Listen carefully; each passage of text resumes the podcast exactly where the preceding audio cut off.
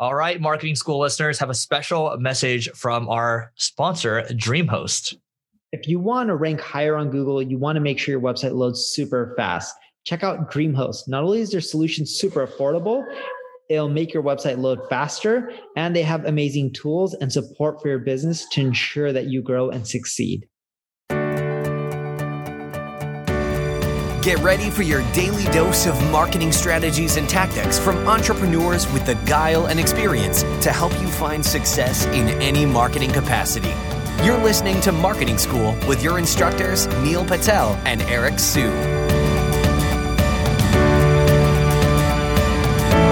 Welcome to another episode of Marketing School. I'm Eric Siu. And I'm Neil Patel. And today we're going to talk about how to deal with shit talkers. And I think we had an episode before where we talked about how to deal with haters. So, how is this necessarily different from haters? So, we have shit talkers and haters. Shit talkers don't necessarily hate you, they just yeah. more so keep posting bad stuff about you online. Some of them hate you, but it can really screw up your brand. It can screw up when people search for your name, and it can lose you business in the long run. Sometimes it can just hurt you emotionally and some people have a hard time moving you know moving past that or they just sometimes they talk about you too because we are talking about this as well um, and i don't think this person hates me necessarily but um, he'll say things like oh you know that person's not at your level whatever so for me when i hear this when, when i hear other people talking about me I love it because I get fuel from it, right? There's nothing that gives me more fuel than like shoving success in someone else's face.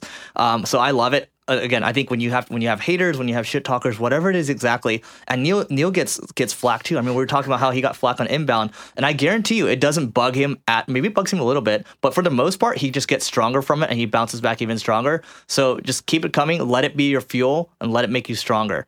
I think I win the award for the most shit talkers in the SEO industry. Oh, by far. Would you agree? Yeah, because they have nothing. Uh, I shouldn't generalize, but like a lot of them have nothing better to talk about. And I was telling you earlier, like I have a Twitter list with SEOs, and they complain the most out of any other list that I have. Entrepreneurs, VCs, whatever, because they're so forward thinking. I don't know for whatever reason. Sometimes when I follow SEOs, there's a lot of complaining going on. Yeah, and they're probably complaining about me a lot of the times. Oh, and, yeah. and I'm not saying I'm important. I don't even think I'm the best SEO or anything like that.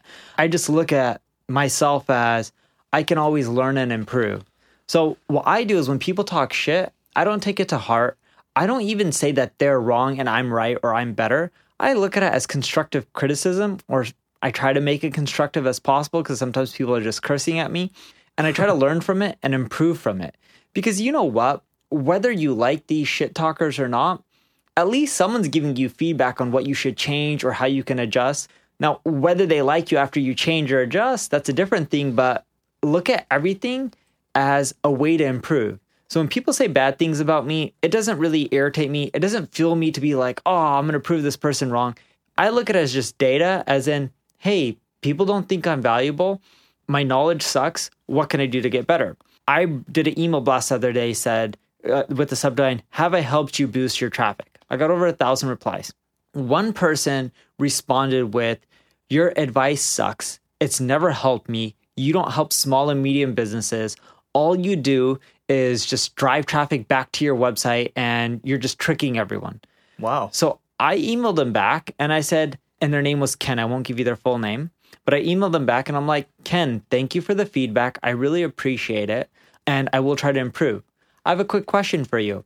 What tactics that I blogged about have you implemented? I'm just asking because I can figure out why you're not getting results and maybe I can help you fix this. I'm not trying to pitch him on a service. I'm not trying to charge him for anything. I'm just trying to figure out where I can improve. And that's the attitude you should take when people talk shit about you online. Yeah, you know, the one thing I'll say is I recommend this book's really short. I think it might only be 53 pages or so. It's called The Four Agreements. And, you know, one of the agreements is never taking anything personal um, or personally, however it is grammatically. But, you know, what I'll say is when people are saying these things about you, it's almost never really about you. It's more so about something about inside of them where it's like, they're that's why they're saying that in the first place. So never take anything personal because people often think about themselves, right? It's never really about you that much.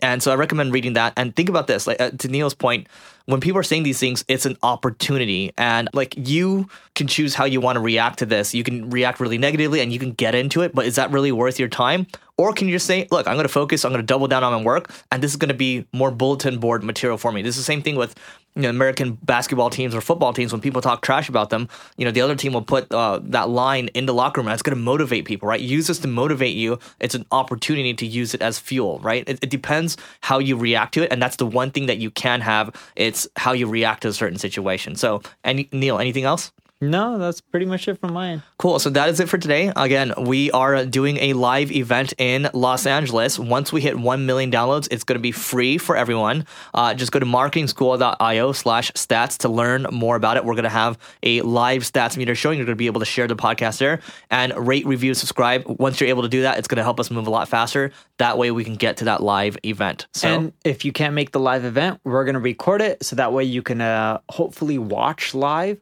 or you can download it if you're in a different time zone. But ideally, we would love to see you guys in person. It'll be fully free. We'll even provide food and stuff like that. Won't cost you a dime. All right, that's it for today, and we'll see you tomorrow. This session of Marketing School has come to a close. Be sure to subscribe for more daily marketing strategies and tactics to help you find the success you've always dreamed of. And don't forget to rate and review so we can continue to bring you the best daily content possible. We'll see you in class tomorrow, right here on Marketing School.